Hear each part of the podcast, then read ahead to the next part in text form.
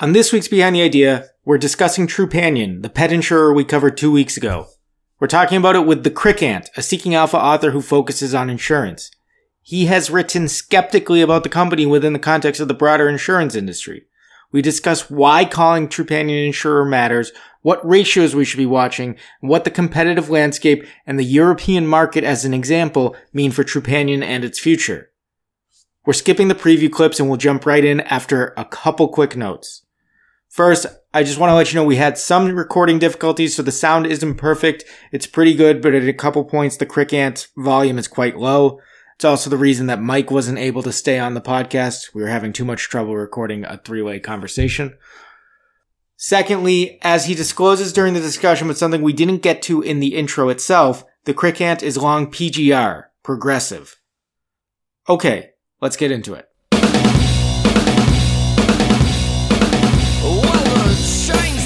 Welcome to Behind the Idea. I'm Daniel Schwartzman.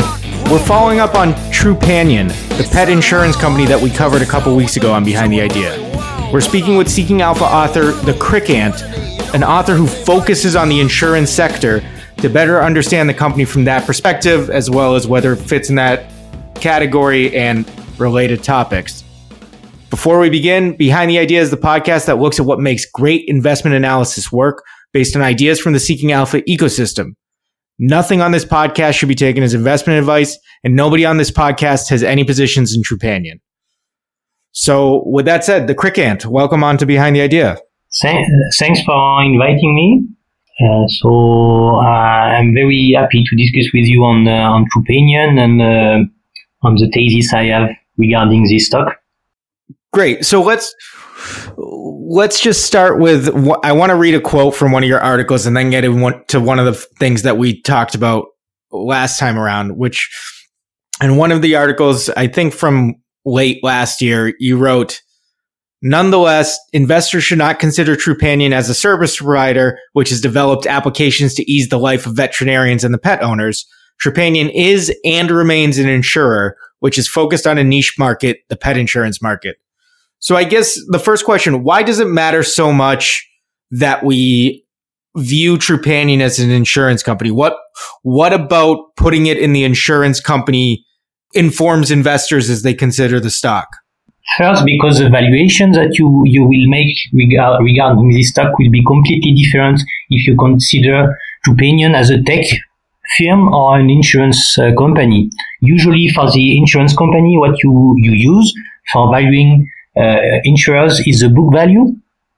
And uh, for Trupanion, um, uh, I would say the, the price, the price to book value, and, and at the current moment for Trupanion, the price to book for, for, for the insurer is seven times, seven times the book value, which is uh, very high for an insurer. And the other thing that you have to, to, to keep in mind is the fact that for the insurer, you have some specific ratios that you can use to, to see if the company is profitable or not, and if it's highly, profit- highly profitable or not. So I guess it's very important to to to rem- remember the people who follow Trupanion or who have invested in Trupanion that first it's uh, an insurance company. Yes, they have developed application to to ease people life, but they have, they, have to meet some requirements re, re, related to the capital position, and they could not be uh, valued as a tech or SaaS uh, company, but rather as a usual and old-fashioned insurance company. So if we put it in the insurance company category, there's a lot of different types of insurance where whether it's life insurance, whether it's something shorter term, whether it's health insurance, which is an every year sort of thing in the US at least. How do you where would you put pet insurance as a category? What's it resemble or what are other insurance sectors that we could consider to understand the company and the industry as a whole better? I guess it could be compared to health insurers, insurance. In my opinion, pet insurance is similar to, to health insurance and instead of insurance insuring human beings, you pet insurers cover pets. So for me, it's, it's, it's quite similar. So it's the same product, The only thing we change is the fact that, uh, as I mentioned before, it's it's not human beings which are protected, but pets. But for the rest, for me, it's quite the same. So, I think one thing that that sort of opens up is when you think about health insurance. Obviously, in different countries, it's approached differently, but it's it's a highly regulated sector in a way that obviously regulation. We'll talk about regulation a little bit with pet insurance, but it would seem like the comparison would, to some degree, be favorable for pet insurance in the sense that it's more discretionary, which maybe that means you can't, you don't have as steady a demand, but it allows you to grow and you have f- more freedom from regulatory issues to deal with. Does that make sense or am I thinking about it the wrong way? Yeah, at the beginning it was it was right. So pet insurance was not under the loop of uh, insurance regulator because it was quite new, or at least it was growing, and uh, yeah, there was no no no issue related to to to the pet insurance products. But now, as the market is growing, and now you have some some some some some also some complaints about some pet owners related to to some policies which have been sold by Trupanion or other competitors. Now the regulator, so the American regulator, is uh, wants to, to to to have a deep look in, into this uh, in, into this product and also how how the pet insurers are capitalized or not to be sure that policyholders are protected because at the end Trupanion will be able to pay uh, or to reimburse the bills which have which have been sent by the by the by the pet owners to to Trupanion. So that's that's interesting about the capital ratio. So uh, they have to keep in reserve.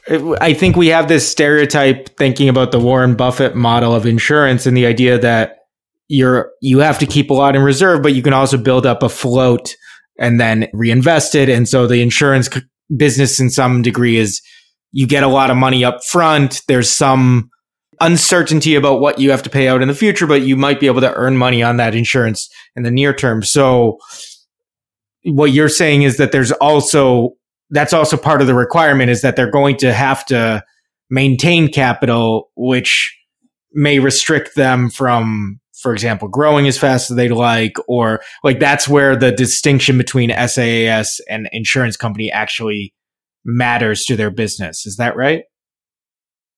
Yes, yes, yes. In fact, insurance industry in Europe and in the US is a is a very is a highly regulated sector, and to protect to protect uh, policyholders, regulator in the US, but also in Europe, have set up some rules related to uh, insurers' capital position. So insurers are obliged to, to meet capital requirement to continue writing policies. So if they don't if they don't have enough capital to meet regulatory requirements, they will have some some, some issue with, uh, with with their local regulators.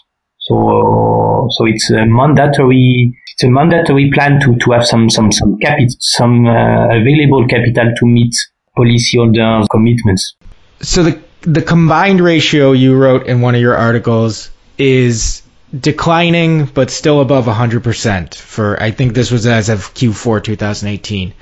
And what I want to ask is just could you first remind listeners of what the key ratios are that we should be watching for in the insurance sector, but then also is there the trend this is a very tech company way of thinking about this, but the trend is positive, right? It is going, it's very close to 100%, which means they're about to cross into some d- form of profitability.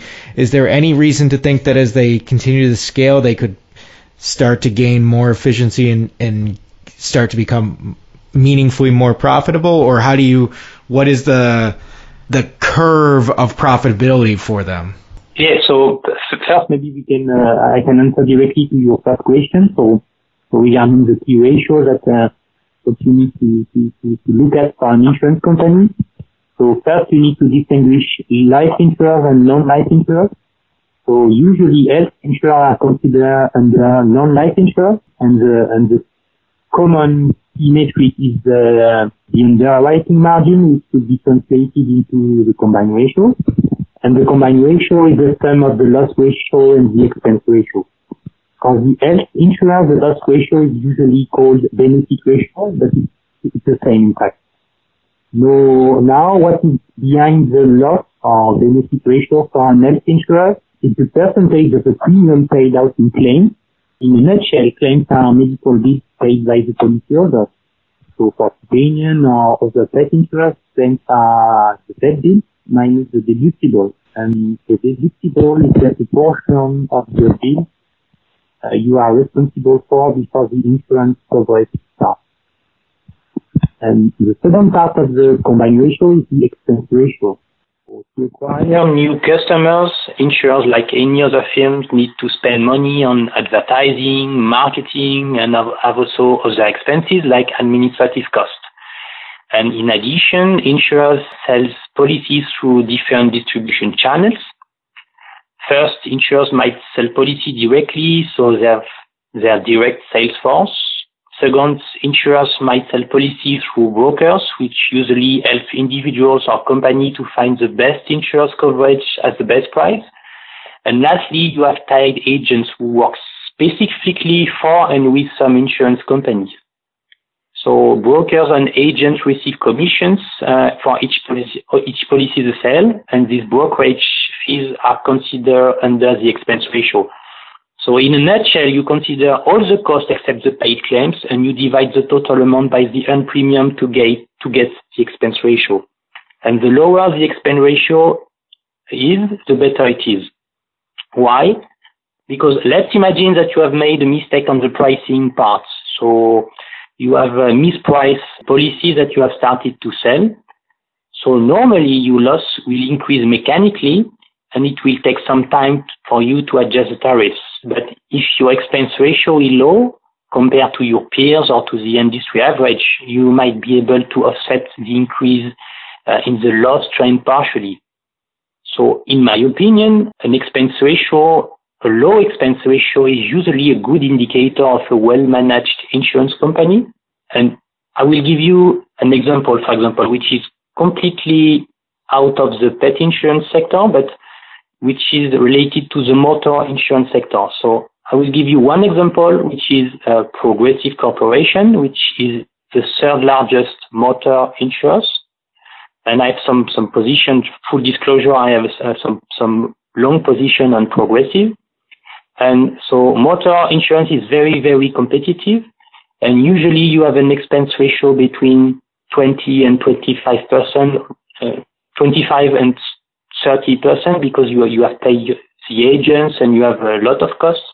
And progressives succeed to have a very low, exp- low expense ratio at 20%, which is very, very, very, very good and very impressive.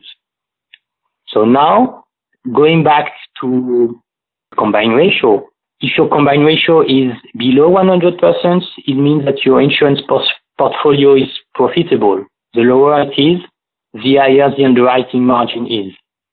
And in Trupanion case, the company aims to achieve an underwriting margin of 15% with a loss ratio of 70%. So the expense ratio should be equal to 15% over the cycle. And over the years, the company focused on reducing as much as possible and as fast as possible the expense ratio fortunately, thanks to the premium growth, the expense ratio dropped significantly from 45% in 2014 to 29.4 in 2018. So I have to admit, it remained quite impressive that the company succeed in reducing by more than 50 points the expense ratio. However, for, for Trupanion, the loss ratio worsens from 69 to 70.9. So that's why in 2018, Trupanion was still unprofitable with a combined ratio, or call it a so-called combined ratio of 100.3%. So for each $100 they have started to earn, unfortunately they lose $0.3 and uh, as an underwriting loss in my opinion, for 2019, if we if we have to do some forecast, I guess the company should be should be profitable and should record a combined ratio in the range of 95 under the really best case scenario and 99. So, in my opinion, we are still far away from the final target set up by Trupanion management, which we should be 15% of underwriting margin, which would be translated into a combined ratio of 85% where so when you look at their sort of projection of getting to that 85% combined ratio the where do they it sounds like you could do one of two things. You could write better policies in terms of pricing and thus you capture more of the benefit and the benefit ratio or the loss ratio isn't so high or you could get more efficient at sales. Where where are they where do you ignore what they say? Where do you see the potential for them to? Where would they be able to gain to improve the ratio? Like what what would a typical company in this position do to improve their combined ratio? How would they how would they manage to continue to bend that curve down towards profitability? A typical insurance company will try to increase the tariffs so that um, they might be able to, to lower the loss ratio as much as possible, even if uh, they know that they will lose some clients because they will find they will find some cheapest insurance coverage. And in my opinion, Trupanion gain um, market share by lowering as much as possible the price they offer to their policyholders so they, they had some attract, attractive prices and so that they, they, they were able to, to, to, to gain new pets and new policyholders. But the problem is if you do that, at the end you, you, you will be hurt on the long term view because normally the claims will be there and we will, we will wait for you and you will be, you will be hit by the loss trend. So unless Trupanion decided to decide to increase the price in the next years, they will still have problems related to the pricing part. And and uh, just another thing is as health insurance is a very short tail business. Normally after one year you know what happens. So you have no more claims which which is attached to 2018 or 2019, for example. So, so the situation is very clear, and you you have no unfavorable or, unfavorable or, or favorable prior year claims developments. So you have received you have received the bills that you have to pay to your policyholders. You have received the earned premium period, and you know you are underwriting profit. Right. Yeah, and that's something that you know that's something that comes up is sort of the shorter tail issues here. You're not gonna suddenly get a claim or an issue with a pet from a policy written three years ago, but when you so I'm I'm trying to pull back and think about this for a second. So the we're basically I think we're getting back towards the issue of this how a company views itself or how other investors view the company a lot of people like Trupanion because it's growing fast, but if it's growing fast because it's pricing uh, its policies at a lower price so that it can take more market share, then for this to work, you basically have to. Uh, what you're arguing is that you basically have to get into a price hike cycle from there. Once you once you sort of develop strong market share if you're good at all the other things in terms of the software, in terms of the care you provide, and sort of the higher quality that Trupanion wants to offer, etc.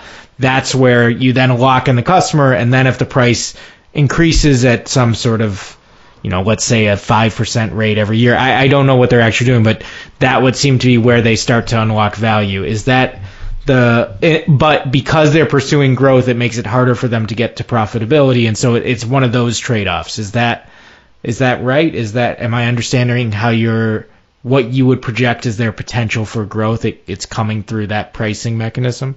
Yes, uh, yes, yes, and I, I guess they they will start write, mm, uh, they will continue writing more and more policies by enrolling new pets. And, but if they don't solve their issue related to, to, to, to, to, to the tariffs, the, the, poli- the policy, the, the policy tariffs, they will, they, they will still struggle with a, with a, with an increase in, in the loss trends. Because the more, the more, the more pets you enroll, the more claims normally uh, you, you, you will pay, you will pay mechanically.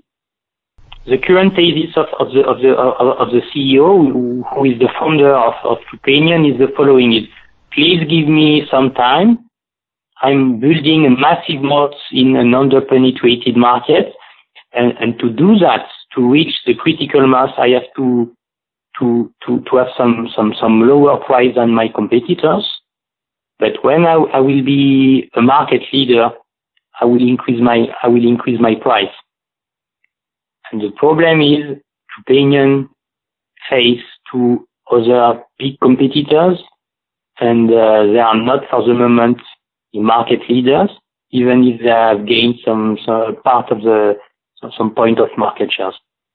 Okay, right. So maybe let's get into the competitors a little bit. We Nationwide was something that came up a lot in the comment responses to our first podcast and the transcript and sort of why didn't we mention Nationwide? And Nationwide is the leader in the US and I wonder given and I think in I think it was in one of your articles where you mentioned that the top 3 players have 73% of the market or something like that.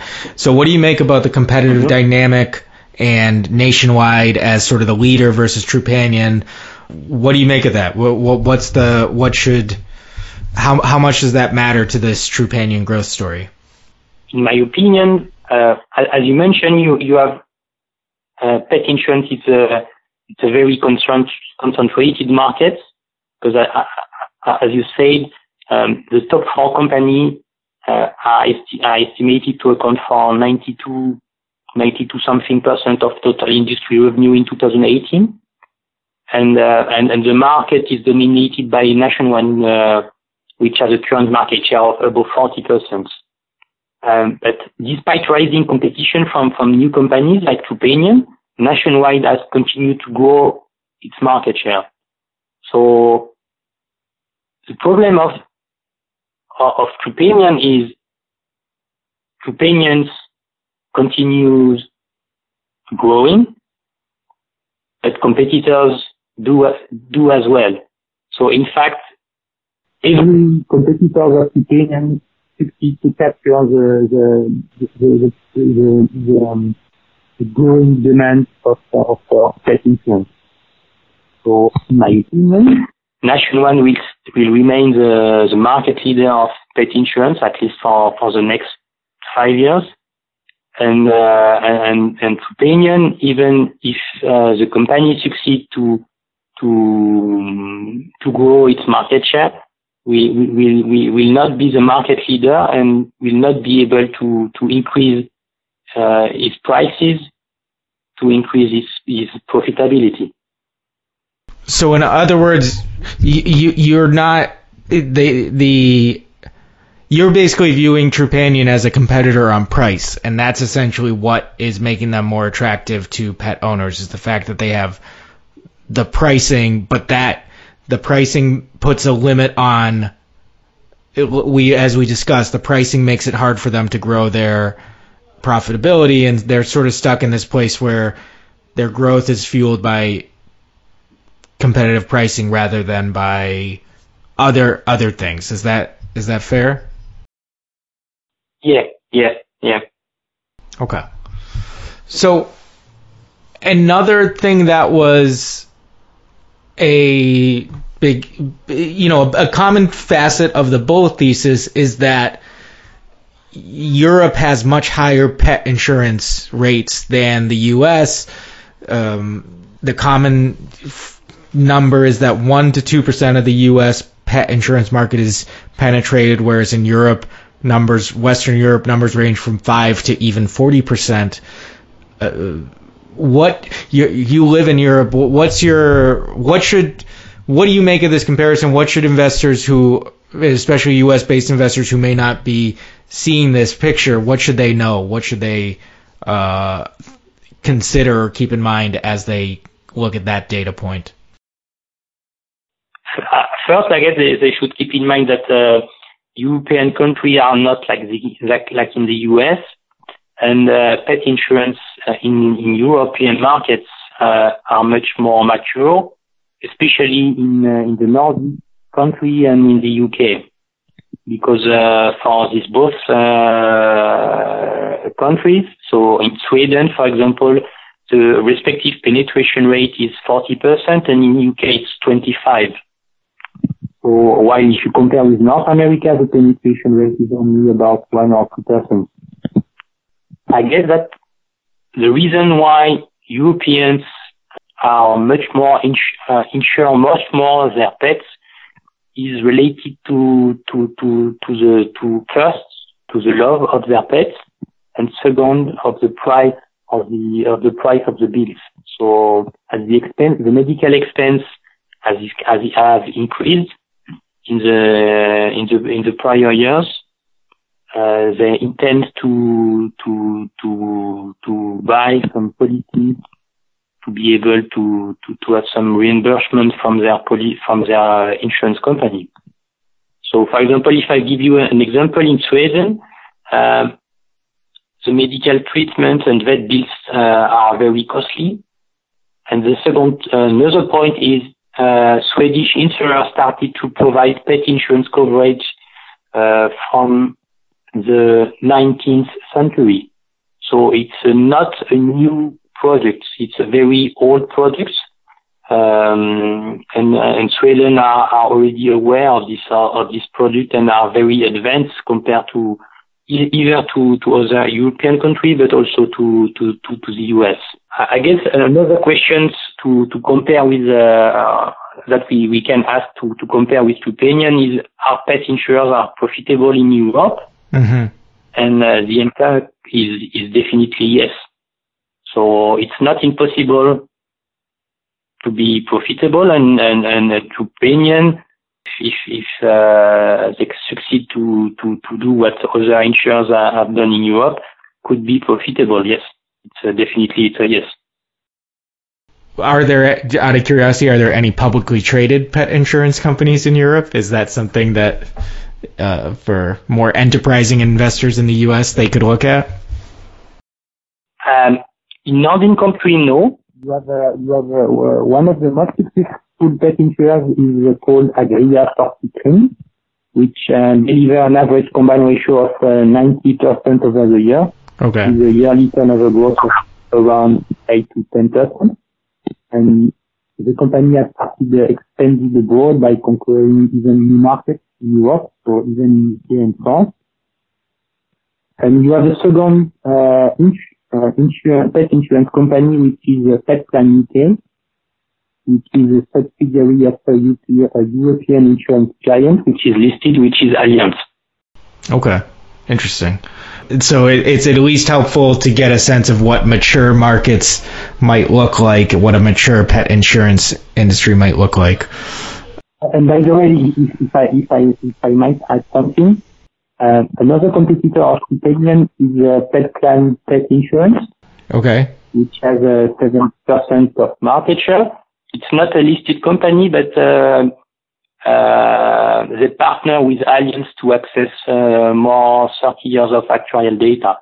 So in fact, Allianz, so the German insur- insurance company, uh, has a footprint in the in the US through uh, pet, Plan Pet Insurance uh, because they have a partnership this, uh, with this company. Okay, so but unfortunately, you, you, there is no, as far I know, there is no pure market player like Trupanion in Europe. Right. Okay. Interesting. Okay. So maybe just to sort of point this towards, I, I think, uh, you know, this has been very helpful in terms of getting a sense of what else is out there, sort of addressing the, the European aspect, the competitive aspect, the the specific dynamic that you're seeing where Trupanion is dependent on revenue growth, but how that affects their profitability and so on. I guess maybe as sort of a last question, what do you what do you make? What do you think is holding up the stock? Why? Why? Because I, I think, you know, I think obviously this is actually a surprisingly vehement battleground. There's a lot. We, we've. T- I think you've quoted.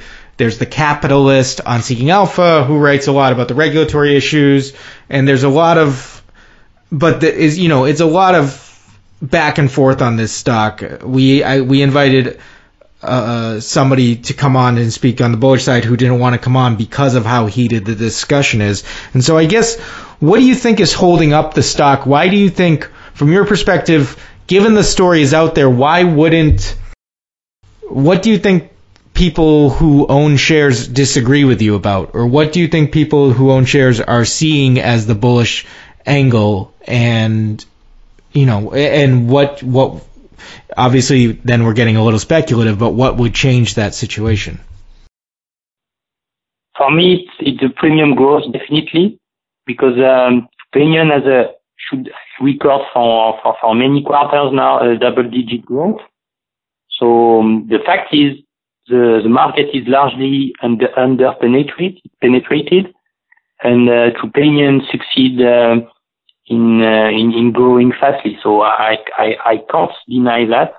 So for me, the long, the, the, the bulls are confident on the Trupanion's ability to continue growing fastly and to, to, to, to build a moat uh, when the, they, they, they, when the companies uh, succeed to reach um, the necessary uh, scale uh, to to to to be to be to be profitable. And the second point is, in my opinion, and uh, is uh, related to the CEO and his talent.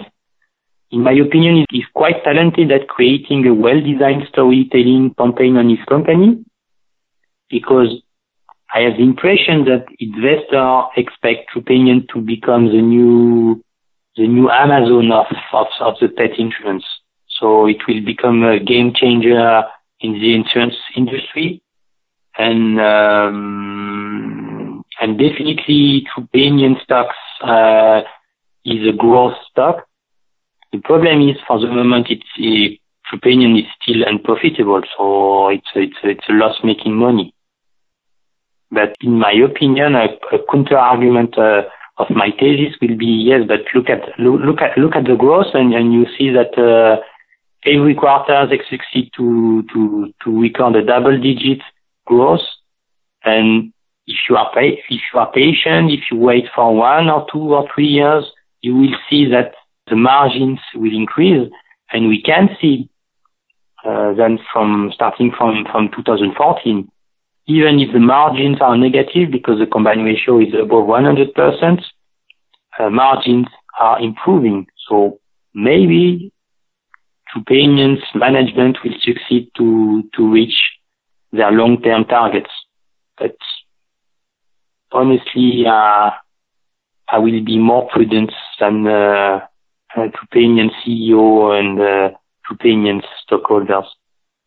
Yeah, I mean, I think that's it's worth, and I, we've talked about this on other episodes, but the story ultimately does matter, even if even if the numbers are what will play out over time. The story matters, and that is, I mean, that is a skill from a CEO, even if it, it leads to distortions in terms of valuation or whatever. That is something. Um, that you know you have to be able to as an investor be critical of any management team and to be able to understand them closely. But but yeah, that's that's uh I mean, it's clear that it this this because that's what's it's interesting with these stories when the short case is out there and people know it, and yet the stock continues to do reasonably well, and nothing seems to jostle it or to knock it off its off its trajectory, and so It'll be interesting to see how it plays out, especially as this sort of whether it's growth slowing or whether the profitability doesn't come in as strong or whether it does and it proves us or proves your case wrong. Be interesting to watch.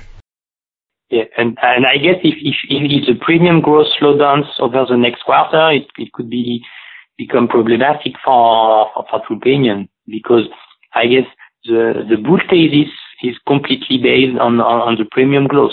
growth. So if the premium growth slow down, in my opinion, the all the effort made by Trupanion will be will be impacted adversely. Right. Okay. So that's so we'll watch for that. But okay, CrickAnt, thank you for joining us. This is really good to have your perspective on on Trupanion and to hear how it fits into the broader insurance ecosystem. And thanks for coming on. Thanks a lot for inviting me, and uh, thanks a lot for the discussion. Absolutely. Great. Thanks for listening to Behind the Idea. We're revisiting another podcast next week as we'll be talking with a Seeking Alpha author about Kinder Morgan. So stay tuned for that. If you enjoyed this, or if you didn't, leave us a review on iTunes or Apple Podcasts to help other investors find this podcast. This has been a Seeking Alpha production. Thanks for listening. See you next week on Behind the Idea.